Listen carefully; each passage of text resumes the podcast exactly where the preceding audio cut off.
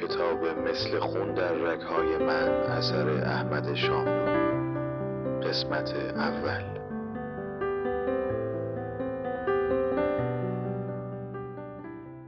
آیدای عزیز من هرچه بیشتر میبینمت احتیاجم به دیدنت بیشتر می شود دیروز چند لحظه کوتاه بیشتر ندیدمت.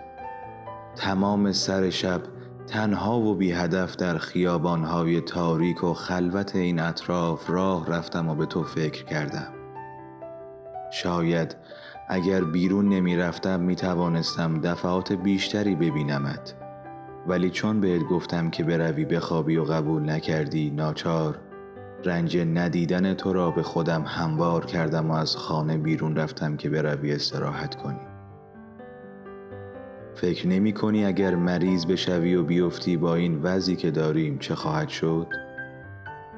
در هر حال ساعت درازی در خیابانهای خلوت راه رفتم و همانطور که گفتم به تو فکر کردم به شخصیت و خانومی و برازندگی تو به مهربانیت و به لبخنده هایت فکر کردم به حرفهایی که از تو شنیدم و اگرچه خیلی زیاد نبوده مرا اینطور خوشبخت کردن فکر کردم به تو گفتم زیاد خیلی خیلی زیاد دوستت دارم.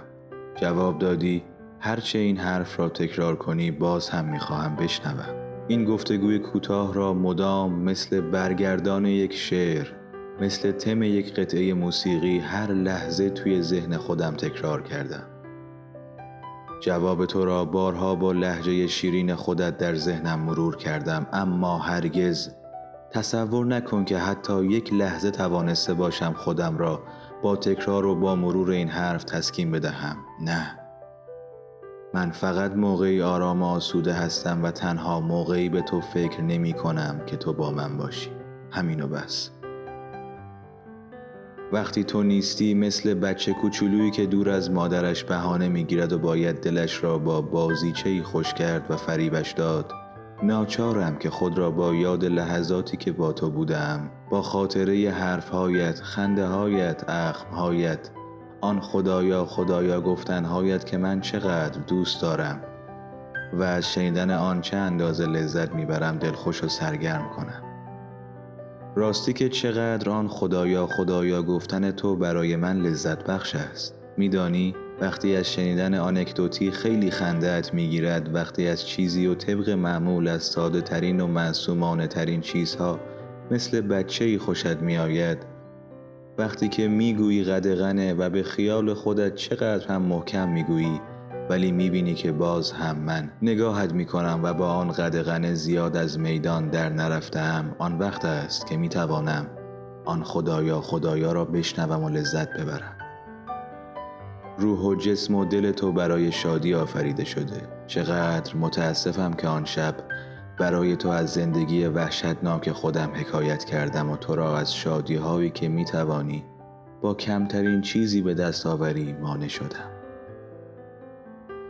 اگر می دانستم پس از آن همه رنج ها و نابسامانی ها تو را می توانم داشته باشم بدون شک با اراده آهنین تری تحملشان می کردم. دیدم که چطور روحت آزاد و معصوم و پاک است دیدم که چطور یک رندی کوچولو یک جواب رندانه ظریف ولی ساده ریشه های خنده را در اعماق شاد روحت به لرزه در می آورد. در همین چند نوبت کوتاهی که توانستم تو را ببینم اعماق زلال روحت را تماشا کردم آیدای نازنین من تو از پاکی و معصومیت به بچه میمانی که درست در میان گریه اگر کسی با انگشتان دستش سایه موشی روی دیوار بسازد همچنان که هنوز اشکها بر گونهش جاری است صدای خندش به آسمان می رود. تو به همان اندازه بیالایش و معصومی تو را دوست دارم و تمام ذرات وجود من با فریاد و استغاثه تو را صدا می‌زند. آن آینه که من می جستم تا بتوانم نقش وجودم را در آن تماشا کنم تویی. با همه روحم به هر نگاه و هر لبخند تو محتاجم و تنها حالاست که احساس می کنم در همه عمر بی حاصلی که امروز از دست دادم چقدر تنها و چقدر بدبخت بودم. این است که اکنون پس از بازیافتن تو دیگر لحظه ای شکیب ندارم. دیگر نمی‌خواهم کوچکترین لحظه ای از باقی عمرم را بی تو دور از تو و دور از احساس وجودت از دست بدهم. به کسی که هیچ وقت هیچ چیز نداشته از حق بده و به من حق بده که تو را مثل بچه ها دوست داشته باشم. حالا به انتظار فردا که تو را خواهم دید سعی می کنم زودتر بخوابم. اگر خوابم نبرد این شب به قدر سالی طولانی خواهد شد. چون خوابم نمی برد و احساس اینکه تو آنقدر نزدیک منی و من اینقدر از تو دورم مستاصلم کرده بود همه خاطراتی را که از تو و حرفها و مهربانی ها و نگاه ها و لبخنده هایت دارم با خود مرور کردم. این گفتگو همینطور مدام در ذهن خستم تکرار می شود و تکرار می شود و تکرار می شود آیدا جان هر جور که تو دلت بخواهد. از دلم حرف نزن که اون وقت خیلی چیزا می‌خواد. خب باشه آیدا جانم باید به حرفش گوش بدی. تو چی؟ تو به حرفش گوش میدی؟ او چه جور هم هر چی بگی گوش میدم. بالاخره برای اینکه یک جوری خودم را برای خواب آماده کنم تصمیم گرفتم با تو حرف بزنم. اینجوری روی کاغذ و از غذا اینجوری بهتر است. مگر نگفتی هرچه بهت بگویم که دوستت دارم باز هم میخوایی که بگویم؟ پس اینجوری بهتر است. این حرفها را می‌خوانی و باز هم می‌خوانی. اگر دلت خواست باز هم می‌خوانی. حرفهای من با تو تمامی ندارد. منتها چیزی به یادم آمد که ناچارم می‌کند اینها را همینجا درز بگیرم و دیگر بیش از این ادامه ندهم. میدانی چیست؟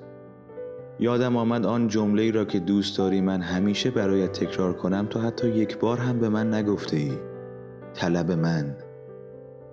نزدیکی های ساعت سه صبح هفتم خرداد چهل و یک.